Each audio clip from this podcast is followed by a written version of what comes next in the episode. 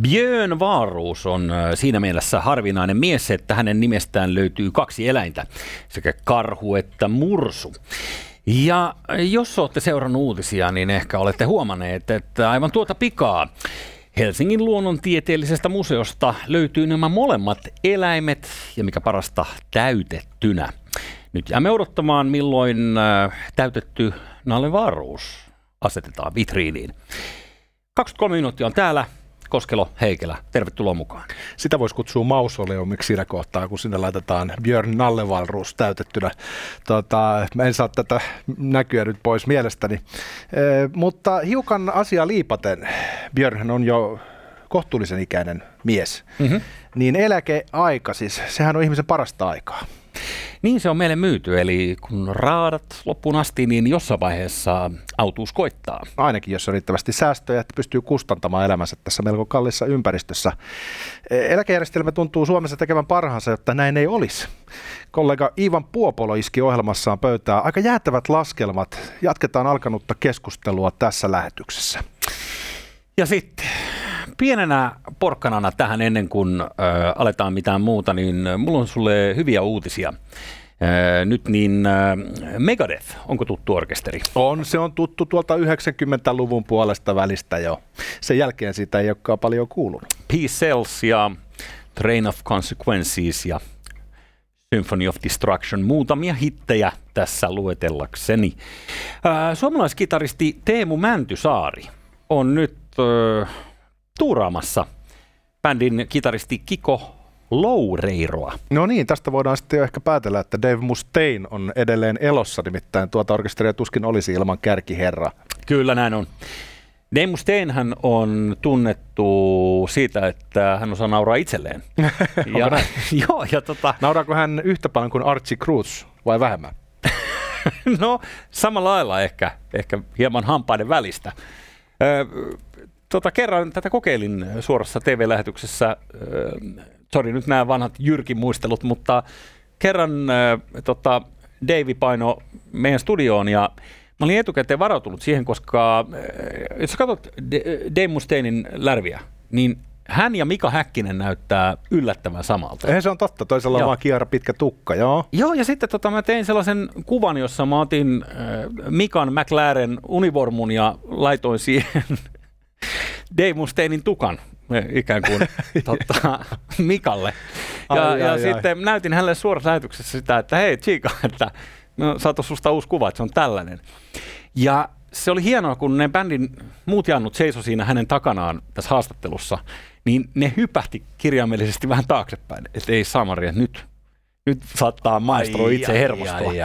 Mutta kyllä hän eh, siinä osasi kyllä nauraa You bastards, hän taisi sanoa. Ja sitten kun äh, kamera laitettiin pois päältä, niin äh, ensimmäisestä ovesta ulos vai mitä? No ei se, ei se sitä sitten enää muistanut siinä vaiheessa sitä suurta loukkausta, mutta, mutta ilmeisesti niin kuin Davilla ja suomalaisilla muutenkin on ollut lämpimät välit, joten siinä mielessä tota, hienoa nähdä, että Mäntysaari on nyt siellä tiluttamassa. Joo, vanha Heikellekin ihan hyvä, mutta kyllä tuo nuori Silloin oli hyvät jekut. Kyllä, se, oli, se, se oli, oli, aikanaan siis silloin oli se jotain oli niin hyvä mies. Bosseja vielä tehdä jotain, mutta... Otetaanko tähän väliin tota, hyviä uutisia maailmalta? No, käy mulle. Nimittäin Pohjoismaiden talous vetää kohtuullisen hyvin. No Ruotsi on vähän nollakasvussa, mutta Norja ja Tanska puksuttaa menemään. Nyt huono puoli sitten on, että Pohjoismaista ainoana Suomi, niin Danske Bankin mukaan eh, on tällä vuodella syöksymässä tuommoisen pikku taantumaa, että kuule pakkasen puolelle mennään bruttokansantuotteessa. No, näitä Danske Bankin kirjettiläisiä ennustuksia, mutta ikävä kyllä. Se laittaa aina Tanskalle vähän lisää bruttokansantuotteessa, pari prossaa sinne tänne. joo, joo, joo. Ähm, no joo, ei yllätä. Ja jotain tämän suuntaista, niin itsekin olisi arvannut. Mutta ehkä ensi vuonna sitten helvetinmoiseen nousuun taas. 0,8 ennustaa Danske siihen. No tollahan me lähdetään vaikka kuuhun saakka. Tota, yksi tämmöinen vähän niin kuin musta joutsen, tämmöinen niin ylläri-pylläri. Joo. Tanskalainen menestystarina on tällainen lääkejätti kuin Novo Nordisk, joka kuule nousi ainakin hetkellisesti Euroopan arvokkaimmaksi yritykseksi ja meni tuon LVMH-luksuskonglomeraatin ohitse pörssiarvostuksessa. Joko siellä on keksitty lääkesyöpään ja sokeritautiin ja mihin kaikkeen? Itse asiassa aika hyvin. Nimittäin heillä on kaksi lääkettä, Ozempic ja Vegovy. En laske sinua vastaan sitä, jos et ole kummastakaan kuullut. Mutta siis tämä ensimmäinen Ozempic todella on diabeteslääke. Ja antanut hyviä tuloksia ö, kliinisissä testeissä. Eli ilmeisesti saattaisi ihan oikeasti olla käyttis lääke diabeteksen hoitoon, mikä tietenkin saattaisi säästää satoja tuhansia henkiä. Tuota, mutta mm, pahat kielet sanoivat, että ei tämä nyt kuitenkaan se syy, minkä takia tämä niin arvokas lä- lääketehdas on, vaan se on kuule tämä jälkimmäinen, tämä Vegovy-lääke, joka on laihdutuslääke ja toisin kuin kaikki muut maailman laihdutuslääkkeet, niin tämä saattaisi oikeasti toimia. Mä oon kuullut, kaveripiirissä on pari kieri jantteria ruvennut vetämään tällaista jotain uutta mullistavaa laihdutuslääkettä, joka vie kuulemma osittain ruokahalunkin ja mitä kaikkea. Ja äh, tota, mä en ole varma, onko se niinku speedipohjasta vai, vai mihin se perustuu, mutta, mutta, mutta en, en, mä en tiedä. Se voi, olla se, sama, tää... se voi olla sama kama, Joo. koska nyt tästä koko maailma puhuu. Jos ajatellaan, mitä ongelmia länsimailla on, niin vanhenevaa väestöä. Sä tiedät, vanhenevat ihmiset tuppaa mm-hmm. keräämään painoa. Ja painohan on sitten ongelma kansanterveyden näkökulmasta. Niin kato, tästä saattaisi kuulla olla pillerimuodossa sitten ratkaisu siihen. Ruvetaan kaikki Silver Fox rantaleijoniksi, jolla mm. ei ollut grammaakaan ylimääräistä ei neuon alla. Joo, ja siis joku tuollainen ruoan laittaminen, ruokavalion laittaminen kuntoon niin helvetin vanha-aikaista. Niin todellakin on. Sillä ainakaan lähde vaan. Niin ensin leikataan vatsalaukku pienemmäksi, se nyt on kuitenkin niin kuin sopivaa keskiaikaista kirurgiaa. Kyllä. Mutta ilmeisesti tähänkin saatetaan saada niin kuin ratkaisu, siis eh, mitä väliä malariasta sun muusta, hoidetaan nyt niin kuin ylipaino esikuri. No, Asiat tärkeä Aika moni niin sanotusti laihaläski, jo, jolla on niin kuin jalat niin kuin västä räkillä, mutta sitten pakkia enemmän, niin ää, aika moni niistä on maksukykyistä porukkaa. Sä itse mainitsit tässä, että kun vanhennutaan, niin yleensä se varallisuus alkaa kertymään siinä 50 paremmalla puolella noin niin kuin keskimäärin, niin niin kyllä sulla lääkkeitä kannattaa myydä niille, joilla on varaa maksaa siitä. Todellakin. Ja mikä, ja olisi... mikä on parempaa kuin sairaus, niin sehän on hyvä, jos väestö on sairasta, niin sitten voidaan lääkitä, lääkitä se kuntoon. Mitä tahansa paitsi liikuntaa, sä ymmärrät, että, että tämmöiset vanha-aikaiset keinot painohallintaan, niin täytyy hylätä ihan ensimmäistä joukossa. Joo, eihän ne ole mitenkään THL-suositusten mukaisia varsinaisesti. Siellä on ravintona, äh, ravintoympyrä ja, ja järkevät yöunet ja sitten pikkuliikunta. Joo, Sauva että, kävelyä että. Ei, ei ja läpi, muuta. Ei tota, mutta ei mennä, koska äh, tota, ei, ei jaksa ehkä puhua tota, nyt sen enempää tästä, tästä tota, to, toivottavasti lääkkeet toimii. Joo, Tämä on... ei, ei olla sen enempää kehopositiivisia kuin äh, foobisia, sillekin on varmaan joku oma sana. Mutta tota, aika mullistavaa, jos tällainen lääke meidän e-, elinaikana me keksitään. Jäädään sitten odottamaan sitä syöpälääkettä, että olisiko se vuoro sitten vaikka seuraavaksi? Mm-hmm. Autofagiaa kannattaa kokeilla tolleen niin kuin syövän ehkäisyyn etukäteen jo. Öö, hei, öö, tota, eläkejärjestelmä. Sehän on metkä juttu. Se on rakentunut meille tässä sotien jälkeen ja sen tarkoitus on ollut se, että kun jengi pääsee vihdoin raatamasta, niin, niin sitten voidaan harmaa hapsisina täytyllä sanaristikoita ja kuunnella kansan radiota. Ja nyt eri maissa on hyvin erilaisia systeemejä. Ei ehkä tule yllätyksenä, että suomalainen systeemi on varsin valtiokeskeinen. Kato vaan. Tota, Ivan Puopolo teki tässä taannoin itse asiassa pari kierivideota aiheeseen, mutta, mutta jälkimmäisen ja mä ytsin sen läpi, niin siinä oli kyllä Ivanilla mun mielestä, se kannattaa katsoa siis se jakso ihan oikeasti, vaikka niin pohjille. Koska siinä, jos mä pikakelaan nopeasti, mitä Ivan jaksossaan teki, niin hän otti tällaisen laskurin, millä määritellään, että jos teet näin kauan töitä, saat näin paljon palkkaa, niin tällainen eläke odottaa sinua. Ja esimerkkinä hän käytti siis 40 vuotta, ikävuodesta 28 ikävuoteen 68, jonka jälkeen sitä koehenkilö pääsee eläkkeelle. Ja summaksi palkkasummaksi laitettiin 3500 euroa, joka nyt Evaltia rallaa lähentelee suomalaista keskipalkkaa. Ja haluatko kuulla? No mielellään siis. Lähtökohta nyt on, että eläke on vähän pienempi kuitenkin kuin se ansio, mitä työuralla tehdään, mutta eipä kyllä aavistustakaan, mitä se lottokone sieltä arpoo. No se taisi olla siis 1800 jotain euroa, mitä tällä matematiikalla, niin se nykyisen laskurin Just. mukaan olisi sitten luvassa. Ja äh, hauskaa sinänsä, että äh, Iivon teki sitten kilpailevan laskennan, joka äh, hän perusti siihen, että jos saat tätä työeläkettä tai jos sinulta perätään työeläkemaksuja, eli käytännössä siis jos saat palkansaaja jossain yrityksessä, yrittäjille on oma, oma tota, systeeminsä, mutta äh, palkansaajat, niin heiltä peritään siitä omasta palkasta verojen lisäksi myös tämä, tämä eläkemaksu, joka on 7, jotain prosenttia. Eli lähdetään 7 prosentilla liikkeelle, mutta mm. sitten mm. ymmärtääkseni niitä maksuja tulee myös työnantajalle. Työnantaja sen lisäksi, että saa maksaa sinulle palkkaa, saa maksaa myös sinusta 17, jotain prosenttia tätä samaista maksua. Eli tämä on jaettu ikään kuin tämä vastuu, joka on sinänsä jo silmänkääntötemppu luonnollisesti, koska jos sulla on yritys ja maksetaan Artokoskelolle tästä palkkaa, niin lähinnä yrittäjää kiinnostaa siinä vaiheessa, että paljonko meiltä lähtee tililtä ja paljonko Arto saa.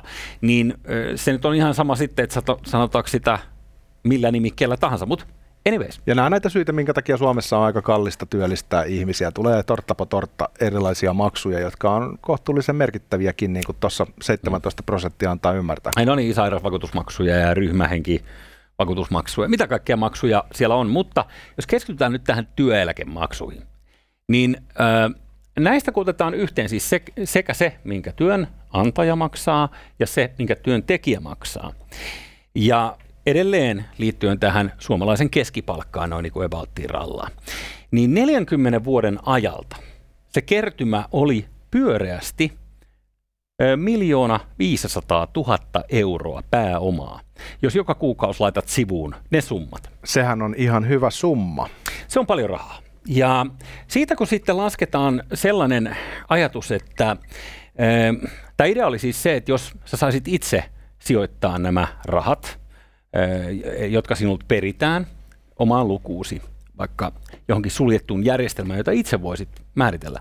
Niin jos otat äh, keskimääräisen pörssiindeksin 123 vuoden tarkasteluperiodilta, niin se on ollut keskimäärin 6 prosenttia kasvua vuodessa. No näinhän se tuppaa olemaan, että edelleenkin osakemarkkinat on se, missä sitä kasvua on tasaisesti ollut havaittavissa ainakin viimeiset sata vuotta. Joo, ja se oli yli 6 prosenttia, mutta, mutta anyways tässä esimerkissä, niin kun joka kuukausi laitat syrjään tämä mainitun, mainitun äh, summan, ja siihen se kasvaa 6 prosenttia sitten vuosien saatossa 40 vuoden ajan, niin päästään tähän. Mä teen nopean laskutoimituksen tässä, missä mä huomasin, että otetaan se 1800 ja sitten lasketaan se niin kuin kuukausittain, että se ympärivuotisesti menee. Ja sitten ajatellaan, että elinjään odota menee jonnekin sinne 80, niin ei siitä tule kuin reilu 300 000 euroa, minkä tässä öö, eläkejärjestelmässä tämä ihminen nyt saa sitten ulos siitä järjestelmästä, jos hän elää niinkin pitkään kuin 80 Joo, ja se sun summa, minkä sä sanoit, oli pikkasen suurempi.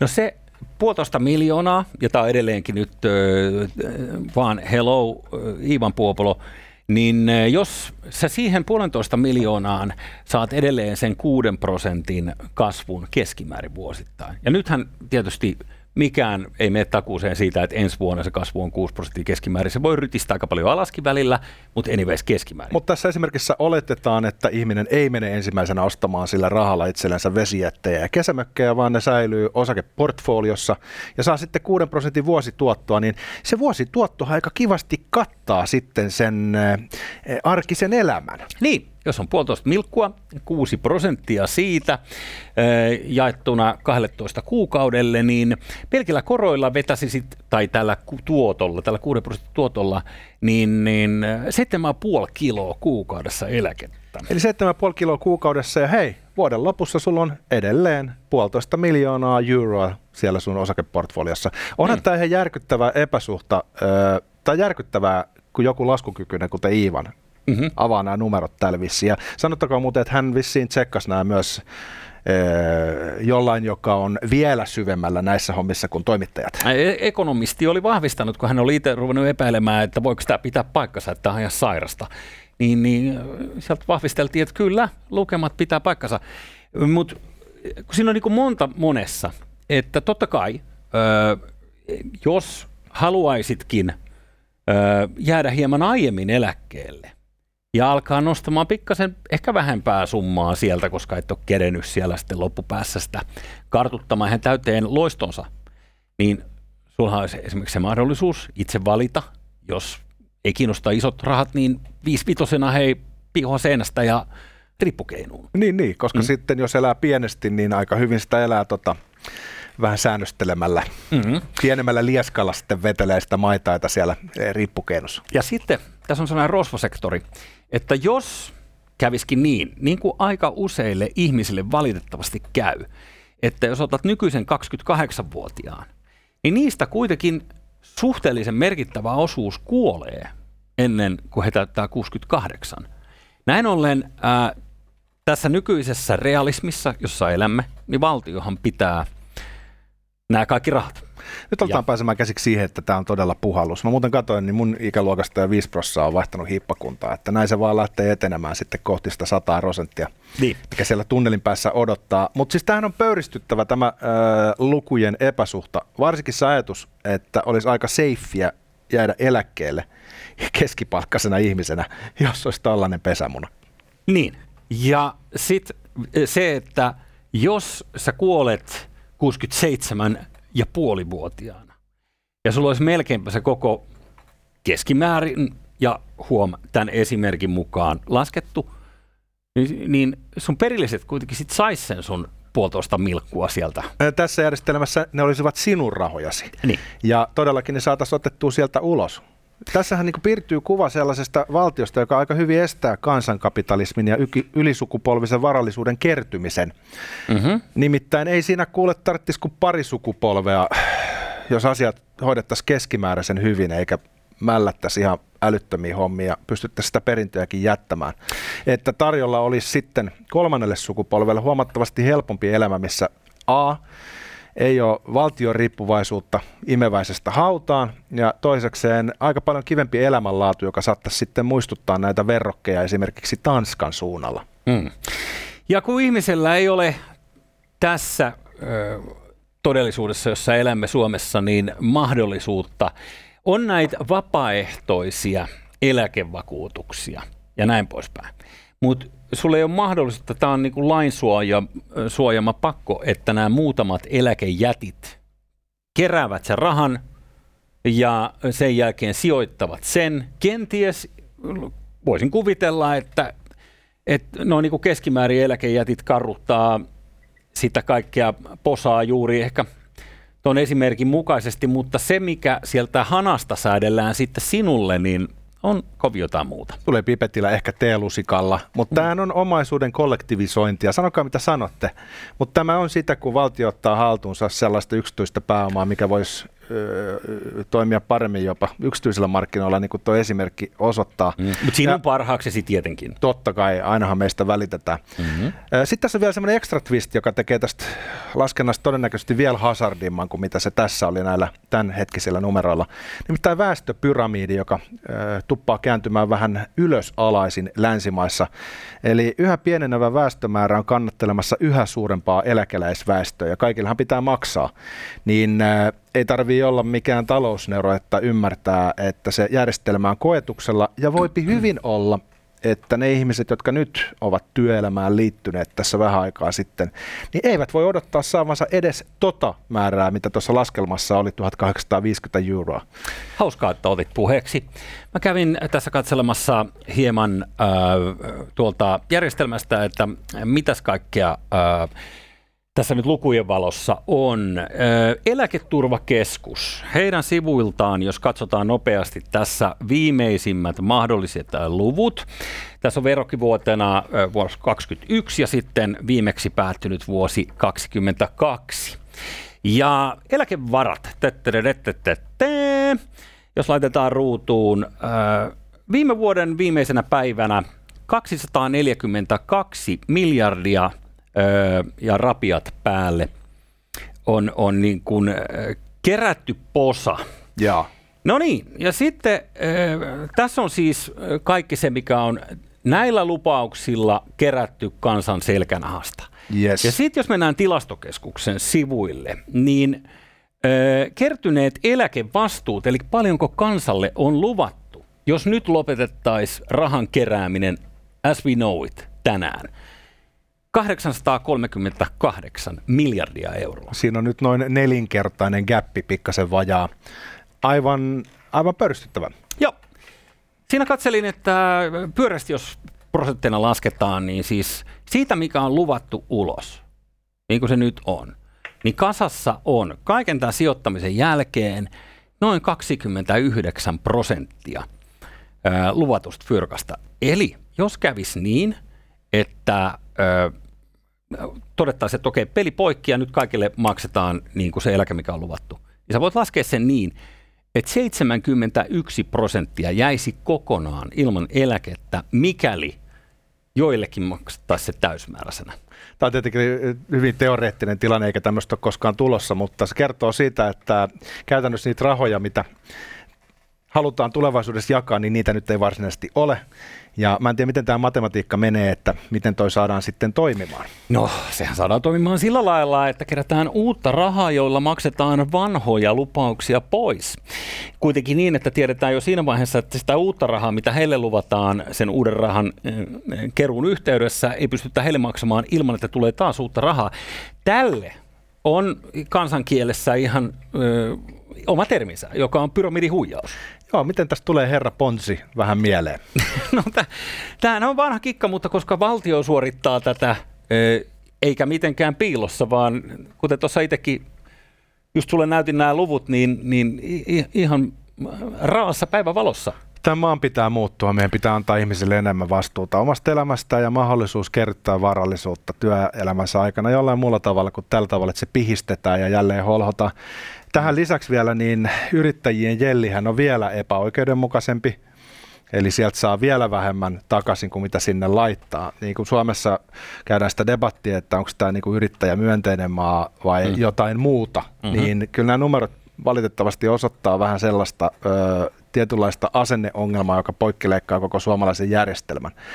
Että sen lisäksi, että kusastaan palkansaajien nuotioon, niin sitten kusastaa vielä yrittäjienkin nuotioon. Tässä ei oikeastaan muita voittajia ole kuin ne vuorineuvokset, jotka on saanut ö, lisäeläkkeen hommattua miljoona palkkojensa päälle, jotka nauttivat mm. niistä nyt tällä hetkellä.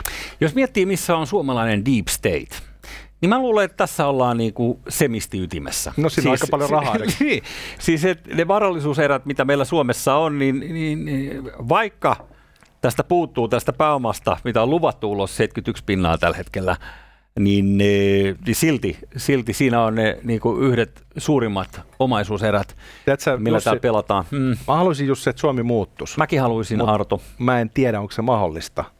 Tällaisen järjestelmän purkaminen on todennäköisesti liikimahdotonta, mutta tämän kanssa me joudutaan nyt niin kuin vanhenee tässä mm-hmm. näiden tietojen kanssa, niin tota, se vetää vähän suupieltä silleen niin kuin alaspäin. No kyllä sitä pikkasen tulee sellainen epäreilu olo, että onko tämä kaikki nyt niin helvetin hienoa. Koska kuningas on kuollut, kauan eläköön kuningas. thank you